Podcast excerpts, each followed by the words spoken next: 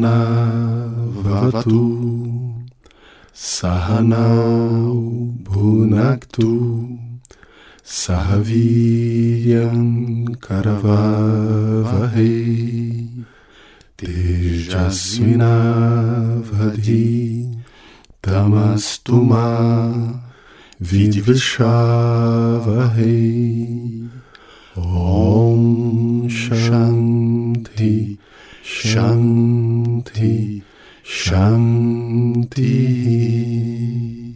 Sejam bem-vindos a mais um Mandalam. Eu sou Albert e estou aqui com o professor Dr. Abílio Pérez, pesquisador na área de cultura e filosofia indianas. Hoje vamos falar sobre o pranayama. Olá, professor, tudo bem? Olá, Albert. Olá a todos os ouvintes. Professor, uma das dos ashtangas, um dos mais importantes é o que trata da respiração e dos seus componentes. Hoje falaremos sobre o pranayama, que é a questão da respiração. Como poderíamos estar assim subdividindo e exemplificando eh, essa esse ashtanga? O pranayama, ele tem uma característica de ser também uma prática corporal, a gente pode dizer, mas a gente pode perceber que a respiração ela é um tanto quanto mais sutil do que um movimento, né, dos braços, das pernas.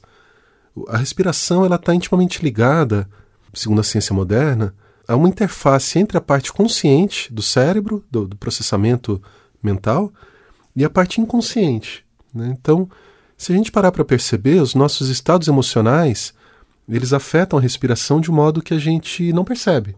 Então, se eu fico nervoso, a minha respiração ela se acelera. Se eu fico calmo, a minha respiração ela, ela fica mais pausada. Então, uma pessoa ofegante, geralmente ela está nervosa. Você olha para ela e vê que ela está nervosa, porque ela está tá ofegante, né? Uma pessoa que está respirando pausadamente, a gente diz que ela está respirando de modo tranquilo. Então, pranayama, é, o primeiro ponto importante da gente frisar é que ele faz essa interface direta entre estados que inconscientes, que eu não teria acesso de outro modo, e que por meio do controle da respiração eu consigo acessar, acalmar, promover determinadas é, dinâmicas diretamente no inconsciente, e eu tenho esse instrumento que, se eu atentar a minha respiração, eu consigo controlar. E esse é o primeiro ponto importante. Quando levamos consciência para a respiração, identificamos quatro estágios é, assim facilmente detectáveis, que são inspiração, retenção na inspiração, expiração e retenção na expiração. É, levando consciência é, e dentro da técnica do pranayama, o que poderíamos assim, como poderíamos subdividir isso e como isso é estudado?